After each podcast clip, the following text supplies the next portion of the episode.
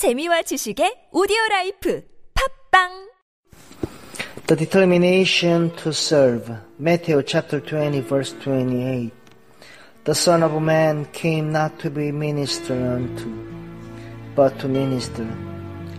Paul's idea of service is the same as our Lord's.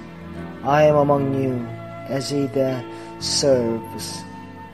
Ourselves your servants for Jesus' sake. We have the idea that a man called to the ministry is called to be a different kind of being from other men. According to Jesus Christ, he is called to be the doormat of other men, their spiritual leader, but never their superior. I know how to be obeyed, says Paul. This is Paul's idea of service. I will spend myself to the last ebb for you.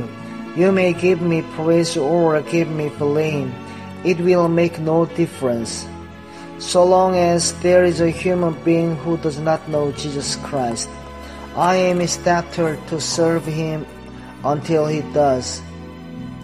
The mainspring of Paul's service is not love for man, but love for Jesus Christ.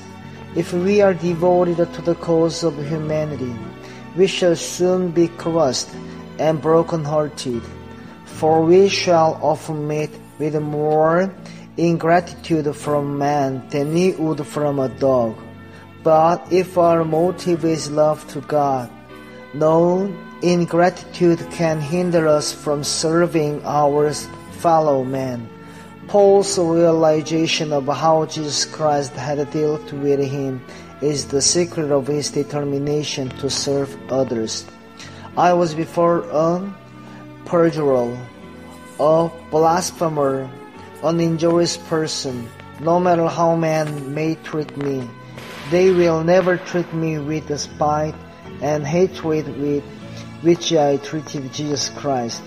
When we realize that Jesus Christ has served us to the end of our meanness, our selfishness and sin, nothing that we meet with from others can exhaust our determination to serve man for his sake.